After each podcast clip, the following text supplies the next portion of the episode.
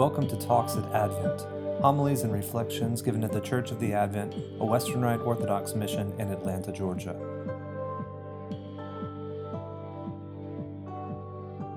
In the name of the Father, and the Son, and the Holy Ghost, God is one. In today's Gospel, Jesus enters into a ship and passes back over the Sea of Galilee. It says that Jesus came into his own city. Now, you might first think this might be Nazareth, but Nazareth is about a marathon's distance from where this story takes place along the shore of the Sea of Galilee. Instead, this story happens in the city of Capernaum, where Jesus spent a lot of his earthly life. In fact, so much time that Capernaum is sometimes called the city of Jesus. Now, some persons in the story today brought a paralyzed man to him lying on a bed. And Jesus, seeing their faith, notice says nothing of the faith of the man who has the palsy, but because of the faith of those who brought the man, he says to the man who's sick, Son, be of good cheer, thy sins be forgiven thee. Now, this certainly makes some sense given what we know from other passages. That at the time of Jesus, suffering like this was thought to be caused by the personal sinfulness of the person afflicted or that of his or her family. And certainly some of our suffering is caused by our sinful behavior. If we excessively drink alcohol or smoke, and we end up developing a disease related to those substances, then our physical ailment is indeed a direct result of our sinful behavior. However, most of the suffering that we suffer is merely a consequence of the fallen nature of this world. And yes, in an Eastern Orthodox sense, that is also sin a missing of the mark that all creation now has due to the fall. But it's not our personal responsibility, not at least in the usual sense. But again, at Jesus' time, for a man with a suffering of this type, it would have been thought to be due to someone's personal sin. For example, even when the man born blind is encountered by Jesus, it is his very disciples who ask Jesus, Master, who did sin, this man or his parents, that he was born blind? Jesus says, Neither hath this man sinned nor his parents, but that the works of God should be made manifest in him. What a remarkable statement, and we'll come back to it. But let's turn back to this story for a moment. Jesus says to this man that his sins are forgiven. We may feel comfortable saying this to each other your sins are forgiven, and of course, I proclaim the same when you come to confession. But at the time of Jesus, the power to forgive sin was thought to rest entirely with God. Certainly, we believe the same thing in the ultimate sense.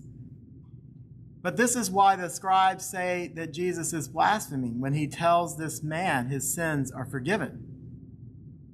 However, this is not the only place that Jesus turns upside down the idea that forgiveness of sins is completely in the hands of God. After all, Jesus tells his disciples in John 20 23 that if they forgive the sins of any, they are forgiven them. And if they retain the sins of any, they are retained. And Jesus tells us all that we have a role to play in forgiveness. When he tells us in Matthew 6 14 through 15 that if we forgive men their trespasses, our Heavenly Father will forgive us. But if we do not forgive men their trespasses, neither will our Father forgive our trespasses. What deeper meaning does Jesus have for us in his admonition to the scribes, which is, For which is it easier to say, Thy sins be forgiven thee, or say, Arise and walk? But that you may know the Son of Man hath power on earth to forgive sins, then he saith to the sick of the palsy, Arise, take up thy bed, and go unto thine house. How do you feel? You feel it's easier to forgive sins or to have a paralyzed man get up and walk? Take a moment, really think about that. Certainly, when we can, we often like to hide our physical ailments from those around us, although I think we'll all admit sometimes we like to share a bit of them to get some sympathy when we're not feeling well. But how many of us are happy to share our sinful natures in order to get the same? Do we feel ashamed of our physical ailments in the same way as our spiritual ones? I feel quite certain for the vast, vast majority of us we do not. And yes, we all know how hard it is to heal some of our physical ailments, and yet, so often we are in fact healed. Even after extremely serious illnesses, with the help of medicine. Do you feel the same about your sins? Do you feel that you can be healed of them, even though they are serious? And the good news of the gospel is that indeed your sins can be forgiven and that the cure is freely given and guaranteed to result in a total cure. And that medicine is faith in Jesus Christ, our Lord and Savior. I said it isn't simply saying with our lips that we believe. No, here, even in today's gospel passage, we saw that it took an active faith. One where this man's family or friends brought him to Jesus, trusting in Jesus' power to heal him. And sometimes the medicine may not taste so good either. Our souls are so darkened by sin, and so oft, that so often we feel that what's good for us is hard or no fun. But that's our broken nature talk. We need to align with Christ, and that brings us to our epistle reading today, where St. Paul is writing to the Ephesians. Right off the bat, he starts with that very point, telling them not to henceforth walk as other Gentiles walk, in the vanity of their mind, having their understanding darkened, being alienated from the life of God through the ignorance that is in them, because of the blindness of heart, who, being past feeling, have given themselves over to lasciviousness, to work all uncleanliness and greediness. Yes, St. Paul is talking about the darkness of our souls, marred by this fallen world and our own sinfulness that prevents us from seeing things as they really are. St. Paul goes on to say, he tells us that if we have heard Jesus, then we must put off our old man and be renewed in the spirit of our mind. We must put on the new man, which after God is created in righteousness and true holiness. Now, of course, that new man is not only us, but also Jesus Christ, who we're called to be icons of. And now St. Paul tells us that the medicine can achieve that renewal. Putting away tells us what that medicine is that can achieve that renewal. Putting away lying and speaking the truth always. Never letting the sun go down on our wrath. Stop stealing and instead labor ourselves. Let no corrupt communication come out of our mouths, but only that which is good to edify others and which ministers grace to those that hear it. We must be kind to one another, tender hearted, forgiving one another that's the medicine. And I know for me, a lot of that sounds like a bitter pill, and I imagine it does for you too. Well, that's our calling. And the good news again is that God stands ready right this moment to forgive us, not just even forgive us, to restore us. God can really heal us, mind, body, and soul. And God today assures us that forgiving is the easy part. God simply does it when we approach Him with humble acceptance of who we are. He trusts us. We go with Him with faith. He will, in fact, heal us, just as He did this man afflicted by palsy. He healed this man not just physically, but spiritually as well. Jesus made him whole again, and He can make us whole again.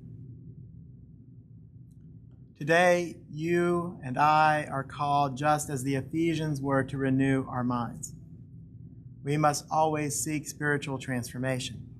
Each time we enter into this building, we come face to face with Jesus at the altar. And in that moment, we face a judgment.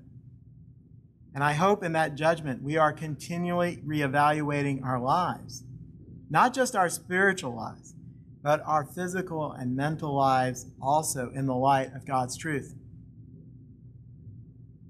So as you approach the altar day, examine and reflect upon yourself where you find places that are not aligned with Christ and seek to point them in His direction. Second, strive for that life which reflects Jesus, cultivating love, kindness, and humility, and putting away your negative behaviors like anger.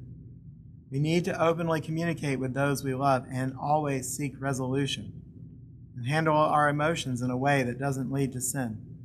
Practice forgiveness and reconciliation.